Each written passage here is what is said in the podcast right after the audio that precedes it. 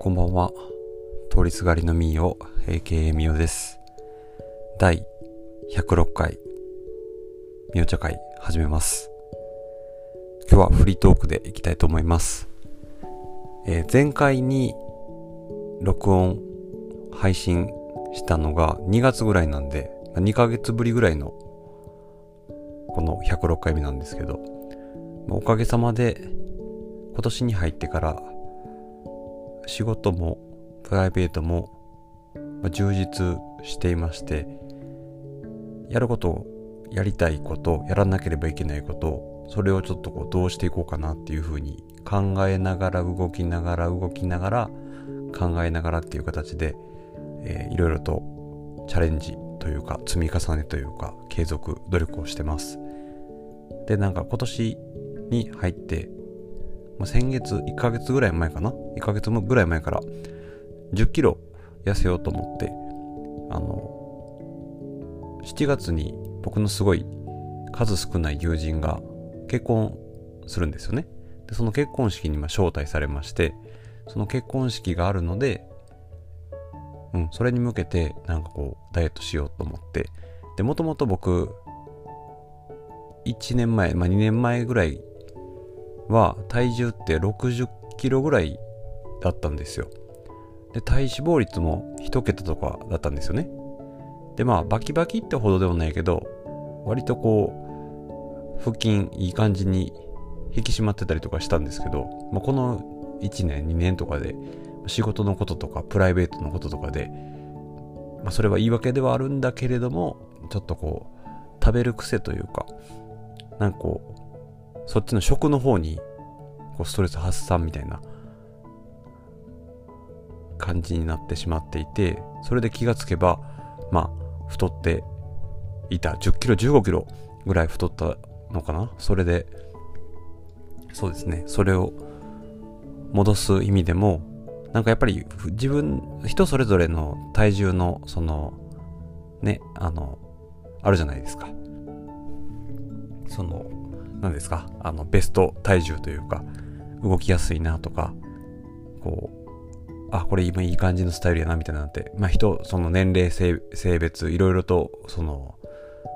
基準というか目標というかあるとは思うけどなんか動きやすい体重って絶対あると思う思っていて自分の体重のなんかベストな感じは60キロから65キロぐらいが一番稼働しやすいというかこう軌道可動域というか、うん、フットワーク軽いなと思うんですよ。でもなんか、その10キロ、15キロ太ってしまったことによって、なんかね、本当に体が重いんですよね。太ってしまったら。何やっても、なんかこう、倦怠感があるというか、そういうのもあるし、うん。痩せるのはね、結構難しかったりするけど、太るのって簡単っていうか、まあ食べて、食べればいいじゃないですか。でもその食べないようにするっていうのは、まあ、どっちもね食べるようにななって食べるのを習慣化してしてしまえば苦じゃないし食べないのを習慣化してしまえば苦じゃないっていうやっぱ習慣の生き物だからそういうねあの、うん、習慣に人って生かされてるというか影響を受けてると思うから慣れてしまえばねどっちでもうんいけると思うんですけどその食べることに慣れてしまってたんで、まあ自分の中でのそのベストな体重みたいなものから遠くこう離れてしまっていてでまあこれ不思議なもので筋トレしてってこういい体の時というかあの引き締まってる時っていうのはなんかこう自信みたいなものがあるわけですよ。別にそんななんか自自信っていうかその傲慢な意味では自信じゃないけどやっぱちゃんとやってるっていう多分なんかあるんでしょうねその自分の中で。でもなんか太ってくるとどんどんどんどん自分の自己肯定感というか自信をなくしていくのをすごい感じたんですよね。それは別に太ってる方が悪いとかそういうことではなくなくてその自分の中でですよ。自分の中の基準としてなんかこうまあ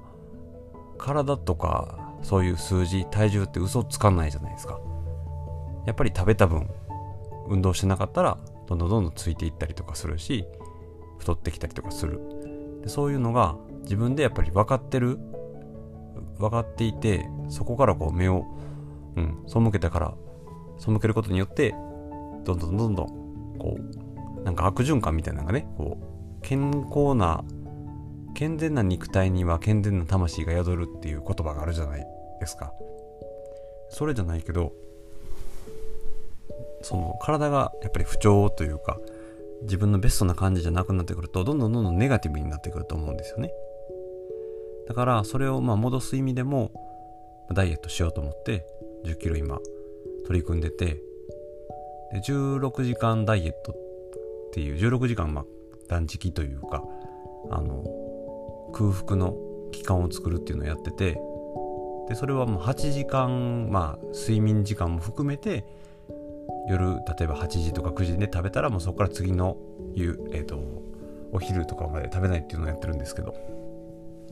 それのおかげでそれだけじゃないけどなんか階段の上がり下がりも階え階段の上がり下がり、えーと、家うちマンションなんですけどそのマンションの上がり下がりも階段にしたりとか仕事場の職場まで行くなんか階段だったりとかそういうところも早く歩いたりとか階段使ったりとか、まあ、自転車で全力でこいだりとかそういう地道なことをやりつつプラスその16時間のやつをやりつつで筋トレやりつつでまあなんだろうな、えー、あとサウナを最近ねサウナだけでもまたちょっと喋りたいんですけどサウナも通い出したりとかちょっとずつこう運動する習慣もまた増やしてきて、うん、それでこの1ヶ月ぐらいで7キロ痩せれたんですね。今の時点で。で目標としては10キロで7月が友達の結婚式なんで、まあ、それに向けて順調にねやってはいるんですけれども。やっぱりこうやりだしてくるとすごい楽しくなってきてなんかね、周りとかも私もダイエットする、俺もダイエットするとかっていう人とか増えてきたりとか、じゃ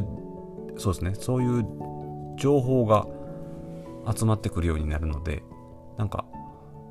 楽しくなってくるからモチベーションが上がってくるんですよね。なんか情報交換とか、なんかこうポジティブな、うん、やっぱりこうバイブスを交換できたりとか、情報が交換できたりとかするんで、すごいこう、うん、毎日に張りがあるというか、うん、なんかそういうやっぱ健康食品の話になったりとかこのこれがいいよっていうのを教えてもらったりとか、まあ、サプリがいいよとか水がいいよとかこの食事はいいよとかそういうので情報交換したりとか。でまあ僕ラッシュっていうねあのコスメというかあの石鹸だったりとか洗顔だったりとかそういうボディーソープを売ってるブランドがまああるんですけどそのラッシュの商品がすごい好きで行きつけのラッシュがあるんですけどそこでまあこうバスボムを買ったりとかなんかこう美容にもねこう気を使うように前よりなってもともとそういうの好きだったのであの利用はしてたんですけどなんか、うん、行く行く回数が増えてボディクリームとかハンドクリームとかやっぱこう体のケアって大事やなっていうねケアしてないそれは別に男女とか関係ないと思ってて、うん、女性の方はねそういうの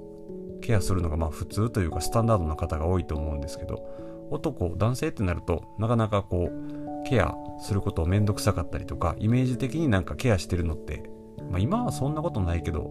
ねこうかっこ悪いっていうか男やねんから別にもうなんか別に何も塗らんでいいやんっていう方もいるというかイメージとしてねそういうのあると思うんですけど僕はそういうケアとかちゃんとしときたいって思っていてまあ毎年ねそのサマソニっていう夏フェスね、音楽のイベントに行ってるんですけど、その紫外線をやっぱり野外で長時間いると浴びるわけですよ。そんで、その時にも、こう、UV カットのローションというかね、スプレーを塗ってるのと塗ってないのとで、全然痛みとか、その、肌荒れが全然違うわけですよ。そういうのも、ね、その身をもって痛さとかを感じてるっていうのもあるし、うん、そのボディクリームとかでもねやっぱ塗ってると自分の肌のツヤツヤ具合が自分で違うなっていうのをすごい感じるからそういうケアの積み重ねってすごい大事やなと思うんですよねでまあフェイスパックしたりとかそういう、まあ、凝り性自分が凝り性だっていうのもあるのでそういうのをやっていくのが楽しいんですよね。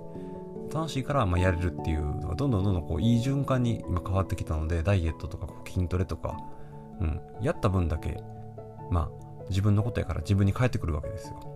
うん、だからその結果が数字としても見えてくるし体感体の変化としても、うん、感じられるからすごい今やってて楽しくて。でそれに向けて今毎日筋トレを取り組んだりしてます。うん。なんかそうですね。夏にね始めたらやっぱりしんどかったりとかするけど今からねこれからの季節ってやっぱり筋トレする人が増えてくるね。みんな海に行こうとか、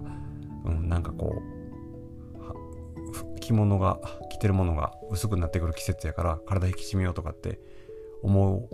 じゃないですか。だからこっから今からね3ヶ月だったら体は変わるっていうからちょっとずつやっていけばすごい楽しくなっていくんじゃないかなっていうふうに思うんですよね。うん。でまあ、うん、そういうのをやりだしてくると食事もそうだし使ってるものとかもそうだし結局なんか全部僕はつながってると思ってて生活を整えていくっていうだから睡眠時間ちゃんと取ろうとかね。僕も最近はもう12時までには寝て、まあ、早い時は6時に起きたりとか、うん、7時に起きたりとかするように休みの日とかでもするしてるんですけどなんかストイックやねとかストイックですねと思われてたりとか言われたりとかするんですけど全然ストイックじゃなくてむしろサボりサボってしまうタイプなんですよね。でもなんかこう、いい感じに環境を自分で選んで整えて、そうやって周りに言葉にして言ったりとか、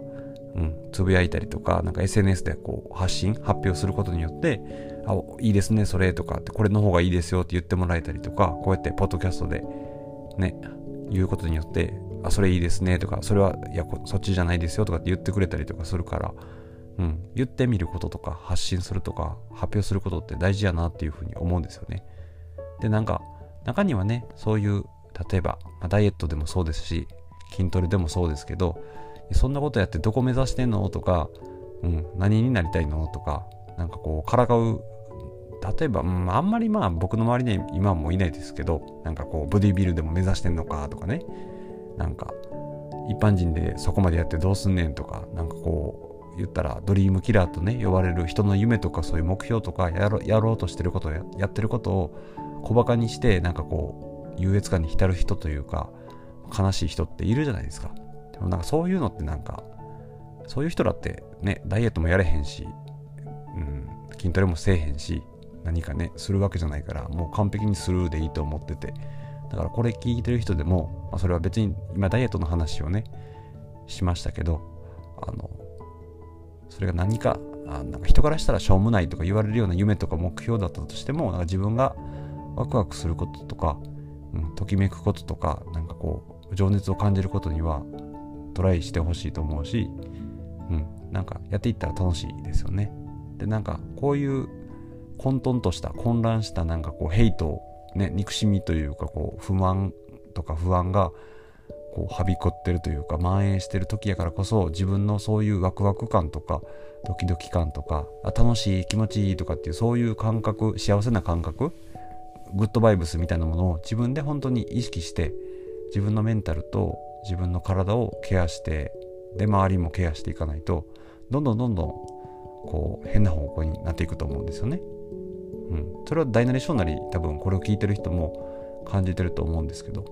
だからなんか自分の機嫌は自分で取るじゃないですけど、うん、誰かにね機嫌を取ってもらうことってできないから自分の機嫌を自分で自分を気持ちよくしてこうケアしてあげてでそのケアした結果自分の心の状態がいい状態安定した状態であったら周りの人とかにやっぱこうそういうのって伝播していってこう広がっていくと思うんですよね。それはまあ、ダイエットの話からちょっと広がっちゃったけど、うん、自分の心をすごい大事にするというか気持ちを大事にするメンタルその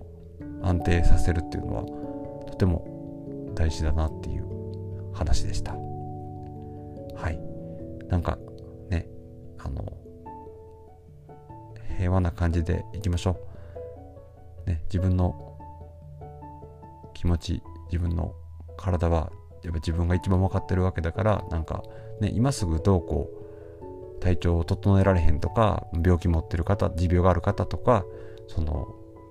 ね苦しんでる方とかもいると思うんですけどなんかね治そうとかよくしようとかこのこの状態やとダメなんやとかと思ってしまうと、まあ、しんどいから、まあ、それぞれのねこうやり方でそれがサプリを始めたらいい人もいれば、ね、そのちょっと薬を減らすとか運動を始めてみるとか食事をバランスよく食べるとかなんか、うん、そういうジュースジュース飲んでたのを水にするとか、うん、ちょっとずつこう変化をつけていくことによってなんかこう自分が過ごしやすいような状況状態を作っていったらなんかこう毎日楽しくなってくるよなっていうふうに思うんですよね。うん。なんか健康に健康って本当大事ですよねっていう話なんですけど。うん。メンタルのね健康、うん、大事ですよね。なんかそうですね健康があれば何でもできるっていう元気があれば何でもできるっていうねそんな話でした花粉がちょっと